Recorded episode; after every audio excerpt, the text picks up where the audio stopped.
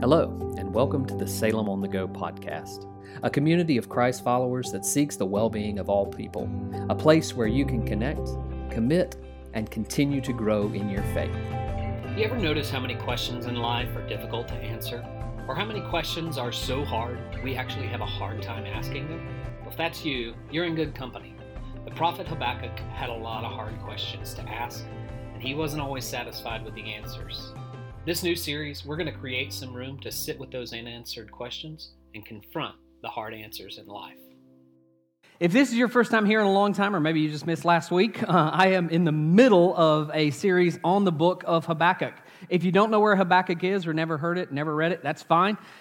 Go to the first of the New Testament, back up about 25 pages, you'll probably find it there. It is very tiny, uh, and it only takes about two pages to rip it straight out of your Bible, but uh, we won't go there this again this week. But it is a powerful, powerful book, and in fact, it sets the scene for a lot of what happens in the New Testament. In fact, the passage that we're going to look at today in the second chapter, last week we looked at chapter one, the second chapter of Habakkuk actually has a verse that Paul picks up on and lives into. And it's become an anchor point for a lot of our faith. In fact, our students, our student ministry, they've been reading this book. It's the book of Galatians. Uh, and Paul quotes from the, the book of Habakkuk, and it becomes an anchor point for him as he goes through it. And so our students have really been digging into that. What I'm going to do is take our students and all of you back to the source of where that came from in Habakkuk and try to explain a little bit about what's going on. Now, I introduced a very important concept, and I kind of brushed over it last week when I started this, and I don't want to brush over it this week.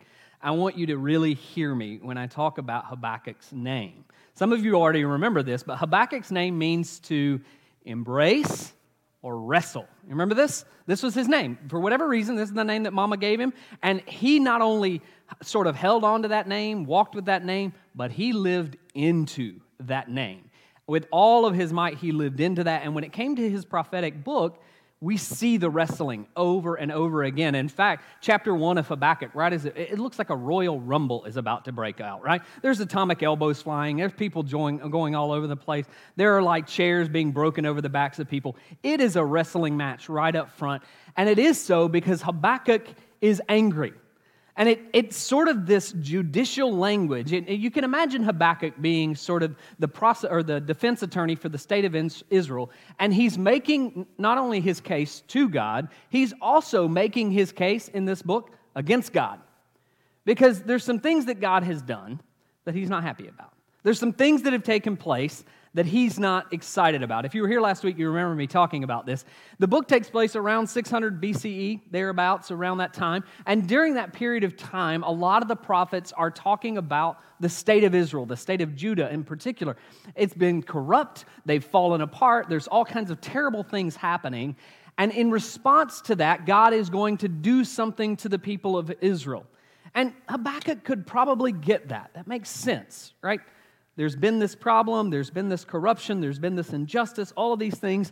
And Habakkuk could understand God, you do need to respond. You need to take care of the people of Judah in some way and respond to them. What he doesn't like is God's verdict. God hands down the verdict, and other prophets talk about this. Habakkuk in chapter 1 reiterates it. But God's verdict is simply this I'm going to destroy the people of Judah with a much worse group of people, the Babylonians. The people of Judah, bad. The people of Babylon, terrible, like awful. And what I'm going to do, God says, is I'm going to take that people and I'm going to destroy this people. And Habakkuk was fine up until this point, and then he's like, whoa, whoa, whoa, whoa, whoa. Wait a minute, what? You know, imagine him being in the courtroom. This is the moment where he's like, Your Honor, I object. Absolutely not. This is not happening, not on my watch. I, I, mean, I don't understand what you're saying. I get the whole point about there needing to be something that takes place to right the wrongs, to correct the injustices, but this is just crazy. And he would use this phrase, and we talked a little bit about this last week. That's not what? It's that F word. It's a four letter F word, but you can say it in church. It's okay. Fair, right? That's not fair. It's not fair that you would do this. Why are you doing what doesn't seem to be fair? And here's where we ended last week. I just gave you permission last week to wonder that very question. That's it. I didn't take it any further. I just said, it's okay to wonder that. It's okay to ask that question. It's okay to voice those concerns, those complaints. It's okay to go before God and be like, God, I don't think this seems fair. I don't know why this is happening. And we ended right there with voicing our complaints and wondering. Because the truth is, is every single one of you in this room, everyone joining me online right now, we all enter those seasons of life where what we see in front of us, what's right there, doesn't seem to line up with what we believe should be there. And I, I introduced this word, this concept called incongruence last week, and I'll, we'll put the chart back up on the board so, or on the screen so you can see it again. But incongruence is this separation in our life that occurs between what we see and what we believe about ourselves. Uh, the way that psychologists would describe this, this is the perceived self, what we see right there, versus the ideal self, what we believe should be there, the, the perfect self, who we think we should be, who we think our family should be, what our family should experience, and all those types of things, versus what's really happening, what we really look like, what our family really looks like, what our family really is going, uh, going through. And the gap between these two realities right here is tragic. In fact, I would argue that the gap is what makes tragedy so tragic. It's that gap right there. We feel this separation in our lives between what we see happening and what we believe in our heart should be there. And as we're living in that space right there, we have to find the strength to express our frustrations. We have to find the strength to get those disappointments out in moments like that. But what I know about you, what I know about myself, is we don't offer those disappointments, we don't offer those frustrations without hope of change. Right, when we say those things, we're not just saying them to get them off our chest. We want change to happen. And sometimes uh, we approach change in a couple of different ways. I introduced this last week, but sometimes the hope that we're, the, the change we're hoping for in our life actually causes us to deny what's happening around us. This is what I described last week. Some of us enter into the path of denial, and denial wants things back the way they were while denying where things really are right now. You don't really pay attention to what's actually happening right now. You just want things back the way they are, and so you deny what's happening right now. The change we hope for is just a return to what we had. I just want to go back to where we, ha- where we were. But the problem with that approach, of course, as I said last week, is that's not real. Right? Where we were is not where we're standing right now, and the reality that we're standing in. And we can't just hope to go back there. That's denial. But denial is not the only path. At other times, the change that we envision is so big, it's so grand that we don't ever think we can actually live into it. And this is where you and I get disillusioned with reality. We just don't think it will ever come to be. This is the path where anger starts to take over in your life if you've experienced life in the midst of this, this sort of incongruence, and we start giving up on each other. We start giving up on all the things. This is the path of disillusionment. Disillusionment is found when the world that we believe in is a world that we can never live in. And we start believing we'll never be able to be there. This is where I see marriages start to fall apart, right? Because they no longer believe that the world in which they could live together in harmony is actually possible. And I become so disillusioned with that world. I become so disillusioned with the reality that's around me that the only possible path forward is separation and the disillusionment of my reality. People lose faith on this path right here because they can never imagine living into the world that the gospel calls for. And so they become disillusioned and they just walk away. And this path, the path like, or this path, like the path of denial, has that central problem that it doesn't actually live in reality. It just attempts to create a new reality. And when we can't create that new reality, that's when problems start to arise. But there is another world. There is another answer. And of course, this is where I wanted to direct us, not only last week, but also this week, because when Habakkuk approaches God, he believes that there can be another world. There is a solution for the incongruence of his current environment. And to use the judicial language that Habakkuk would use, there has to be a verdict that comes from God. There has to be a response that comes from God. And it's the response that comes from God that starts to pave the way for a new way to engage our messed up worlds, our terrible environments that we find ourselves in. And this is exactly the place that Habakkuk arrives at the end of his opening statements. In fact, chapter 2 in, or begins with the very end of Habakkuk's opening statements. Chapter 2, verse 1 is the final statement that Habakkuk will make before he turns it over to God and he says, God, I want you to respond. He's bravely, he's boldly, he's lodged his complaints, he's frustrated. We all know that. Now he's going to wait for an answer in the middle of that space because Habakkuk, like you and me, didn't just say what he needed to say in order to get it off his chest. He said what he needed to say so that God would offer some change. Right? If you're in the middle of, of an argument with someone very close to you, you're not saying what you need to say just so you can like let it out. You're hoping that it leads to some sort of transformation. You're hoping for change. And this is exactly what Habakkuk does. He says what he needs to say. Chapter 2, verse 1. He then rests and he waits for God. And let me just say, this is absolutely one of the most challenging places for us to be. This is a hard place to be right here. It's actually, even though we're not taught to complain, right? Complaining and getting that off our chest in front of God is an easier place to be than sitting in the waiting space. Because in the wait, things don't always get better, do they? In the wait, it doesn't feel like the burden is necessarily lifted right away. In fact, sometimes through experience of life, and you probably know this already, things can get worse in the wait. Yet, even during that deliberation stage, Habakkuk continues to wrestle with God and encourages us to do the same. But I want to argue that his wrestling is not so much like the Royal Rumble, it switches to that other meaning of the word, embrace. He learns to hold on to God. He learns to embrace God, a pure embrace. And in this quiet space, we learn for us what it means to really embrace God, even though things in our lives don't seem to be getting better right away even though things in our lives don't seem to be changing right away. During this moment, you and I can grow closer to God than ever before in these seasons of waiting. We can get closer to God and in our relationship with God in the wait, but it requires that sort of embrace that Habakkuk talks about and that Habakkuk models. In fact, if you look at those who are around you who you would say, man, they're really, really close to God, they're really, really connected with God, those are oftentimes the people who have faced some of the most difficult circumstances in life. You ever recognize that? Some of the people who are like, man, their faith is so strong. Once you start to hear their story, isn't it unbelievable what they've lived through? It's unbelievable the challenges they've faced, the struggles they've gone through, and you're like, man, I would have never known that about you. Would have never known that because you're on such a plateau, you're, you're on such a high with God, like you're always connected with God, and they're like, no, no, no, no. Let me tell you what I've lived through. Right? That's how it works sometimes in our lives. As we work through those, we get to this deeper level. And as we look at Habakkuk, I just I want to point out, I'm going to read this text and I'm going to highlight a few things as I go so that we don't forget exactly what's taking place in this text. But as we look at Habakkuk, there are really three things that I think we can sort of learn and lean into and practice in our lives during seasons of waiting. And the first one starts right there in verse 1 of chapter 2. Let me read it to you again.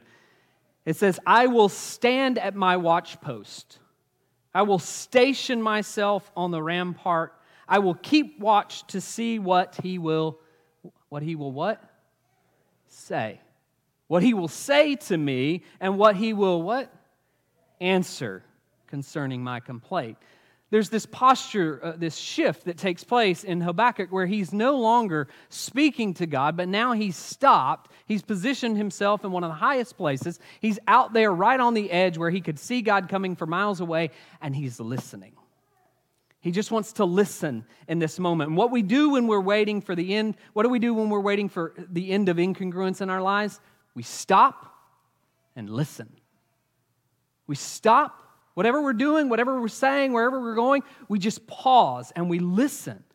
In fact, that is exactly what Habakkuk does right here. I don't like what you're doing. I've stated my case. Now, God, it's your turn. It's your turn to reply. It's your turn to speak back. I need some answers. God, what do you have to say for yourself? What are you going to say in response to everything that I've put out there? And Habakkuk is just going to stand back, stand up, and listen. He's positioned himself in the the most prime place for listening. He's positioned himself in a posture where he can listen best, where he's not distracted by all the other things that are going on in the city. He's high above everyone else, but he just wants to listen. He just wants to hear what God might say. And this is a powerful step that I think like so many of us often overlook. So many of us in our life, we like to sort of uh, whine and get it out there and, and offer those prayer requests to God and then go on about our day as if that was it. But there's this process in the context of prayer where we stop, we just listen. We just stop and we hear what God might want to say to us. God, what are you saying? This is something we rarely say. This is something we rarely offer back. God, what are you, what are you actually speaking? And the chaos of the environment, in this environment where it seems to be so unfair, when it seems like everything's falling apart. And in prayer, even though we say a lot of things, we need to learn in our lives how to pause and allow God to start saying some things to us. God, God who often speaks, God who is interested in speaking to us, God who will speak to us. How will He speak? Well, there's all sorts of ways, right? In Scripture, it seems as if God spoke audibly to some people, even though I've never heard Him audibly in that way. But more often than not, it seems like God will speak through the witnesses of those who go before us. That's why Scripture can become so powerful for us because we can see the way that God has spoken to others throughout the centuries. We can see those witnesses of faith who've gone before us. And so maybe by picking up your Bible and looking in it, you might connect and see the way God is not only speaking to them, but speaking to you. That, that same rule, though, applies today. It may be the case that God is wanting to speak to you through one another the way that you have conversations with each other and listen to what others are going through and how others have faced the same struggles that you're facing and have lived through it. And so God can speak to you through other people. God can even speak to us, to us through the context of circumstances. Circumstances that are taking place in our lives. And as we look deeply into those circumstances, either current or ones that we've lived through, we can see the way that either God was guiding us or trying to speak to us all along the way. And so I think there's a variety of ways that God chooses to speak. There are a lot of ways that He communicates, but here's the deal if you listen, God will speak, but you may not like what He has to say. Right? I mean, that's the other part of this. Habakkuk was in this position where he didn't like what God had to say when he, even when he listened. He didn't like it. He's not going to like it.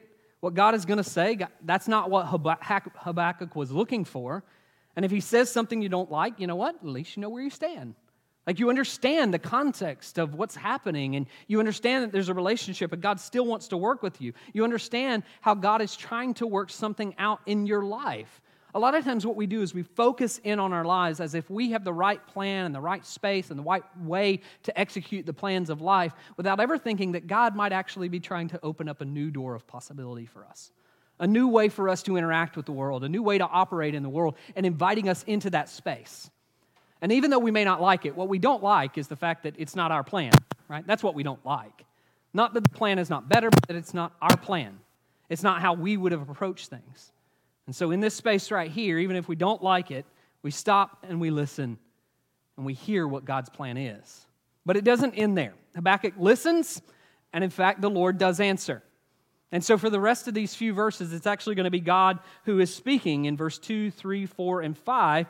But in verse 2, it says this Then the Lord answered me and said, Write the vision down, make it plain so that a runner may read it. Here's what I want you to know listening always produces reflection. And that's the second thing about this path. So, the first part, we stop and we listen. The second part of this path is pausing leads to reflection. Now, for Habakkuk, that meant he wrote it down.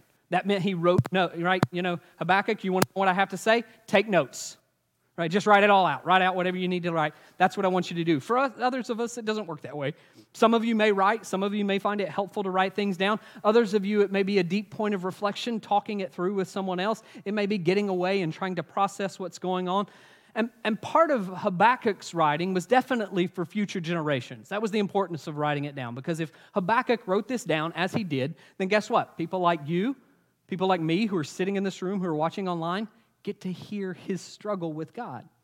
Right? We get to hear it because he chose to write down the revelation from God, and we get to hear what God might say to us as well. So there is a part of it that's future generations. Write it down, make it plain so that a runner can run with it. That's the future generation. But I think it's actually for Habakkuk as well. And I think it's for you as well. This point of reflection is so you can get some clarity. You might hear a lot of voices. You ever notice how, if you're going through a major crisis in your life and you let everybody know about it, everybody and their mama has something to say about it? Right? There's tons of information overload coming in. You get into a new relationship, everybody wants to tell you how to make that relationship work well. just all kinds of information, information, information, information, information. In the midst of that, in the midst of life change, in the midst of incongruence, in the midst of crisis, whatever it is, you don't need more information. And God knew this. What you need is clarity. You need clarity in your life. You need clarification about what's going on. You need to know what's the right information to use, or more importantly, you need to know how to organize that information that's coming at you. And this was part of the process of writing it down, and as, the, uh, as Habakkuk makes it so plain here, write it down, make it plain. He had to do some wordsmithing here. I had this project when I was in seminary where we would read about 100 pages of literature, and then we could only write 250 words of explanation. Now, talk about some cutting down, right? I just needed to hone in on exactly what was the most important part of that. That's that, that's that practice of reflection to say, well, what is the core kernel of this reality? What's resting there? And this is what Habakkuk goes through. This is what you and I need to do. Another way to describe this, um, some of you will like this, some of you won't care at all. I like to think about this section of Habakkuk as the Marie Kondo section of Habakkuk, right? This is the part right here uh, where you're just making everything pretty, right? You're going through all the information and you're looking at it and you're going, does this bring me joy? Does this bring me joy? Right? Throw it out. You just get rid of it and you're, you're honing it down to where you only have a few things. Even though it might be true, if it's not helpful, what you have to do is start entering into a process of honing in exactly what needs to be done. And as I said earlier, for some of you, that could be journaling. For others of you, it might be talking to a friend, a mentor, a spiritual guide. It might be getting together one on one with a buddy at a coffee, a coffee date and just hashing some things out, saying, I've got all of this in front of me, but I need to figure out exactly what's going on. And then for some of you, it may mean literally that you don't take another piece of information in, you just get away by yourself and you start thinking about all that's there and allow what will to rise up to the surface and bring real clarity for you. So, stop and listen. Second, pause and reflect. And then finally, in the midst of all of that, you just wait. Just wait.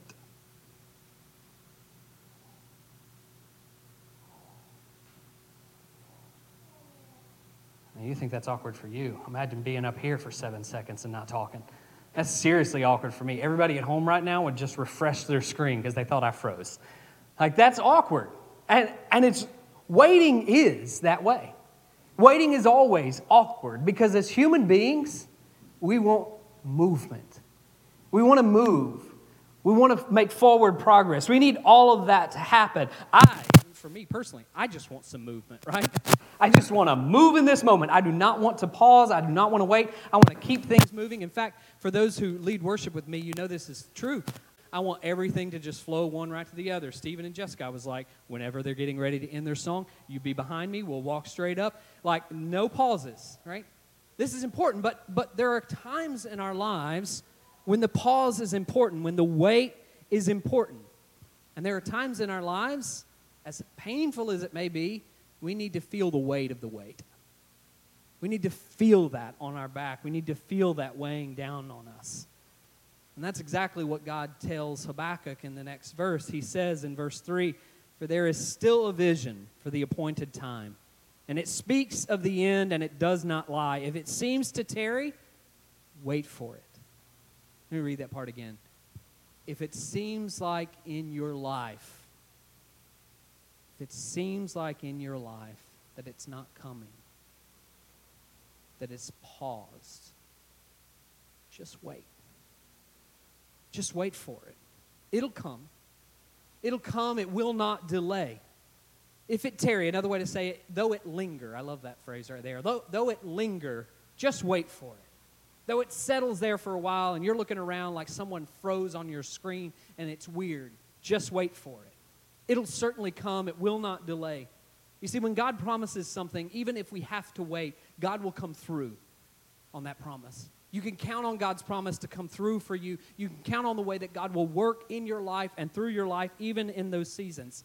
And I know some of you, some of you are sitting in this room, some of you are watching online right now, you're in the waiting zone. You're right in the middle of the waiting zone.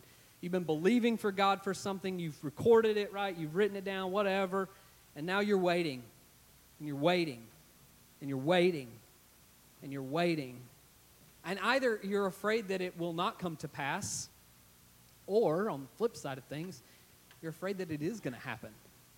You don't like what's about to happen. And you're still waiting in that season, right?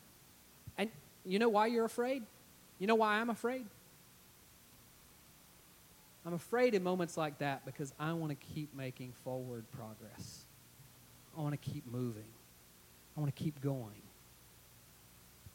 Just like a few minutes ago, right? If it's not moving, the thought is maybe it's broke. Maybe the whole system just shut down when I shut my mouth for a few minutes. I don't know what we're doing. Why are we sitting here? Why are you staring at me awkwardly? This is weird. It's something's broke, something's messed up. And in those moments of our lives, even in the same way that we felt that here in this room, you've experienced those moments where the weight seemed so big that it felt like something had broken in your life. It felt like something was breaking down in your life. You weren't on the right path, you weren't heading the right way. You feel stuck. The vision is dying. It's never going to happen. And even in moments like this, even in seasons of waiting, I just want you to remember God's promise to you. God's promise that it will come to pass. Just wait for it. It will come. Surely it will come. It will not delay. Just wait for it in this space. Just like he told Habakkuk, the vision will come to fa- pass. The season will be over. The end will come. Everything will be back together. Just wait. And as you go com- com- as you go more and more comfortable with waiting, guess what happens? Your faith grows in that moment. Your faith gets bigger in moments like that. Your faith is growing up. In fact, this is where, getting back to that passage that Paul loves so much, this is exactly where Habakkuk leads us, and this is what Paul leaned into when he wrote his book of Galatians so many years later when he said, The righteous shall live by faith. This is where he, this is the moment where Habakkuk introduces. He says, Look at the proud. Look at the proud. Their spirit is not right in them. I think the way that Hayden read it earlier, they're peacocking around. Such a great phrase. I don't even know what it fully means, but I just love this image of a peacock with its tail out and just kind of flapping around all over the place, right? Their spirit's not right in them. The proud people, their spirit is not right. They're just peacocking around. But guess what? You don't have to be the proud. You don't have to be the ones with certainty. Because the righteous, they live by faith. They don't have the certainty in front of them. They can't see it. They can't hold it. They can't own it. They don't need it, though, because they live by faith. Those who declare so much certainty in life, those who declare that they've got it all together, they've got all their ducks in a row, those are the proud that are out there. And guess what? Deep down inside, their spirits are messed up.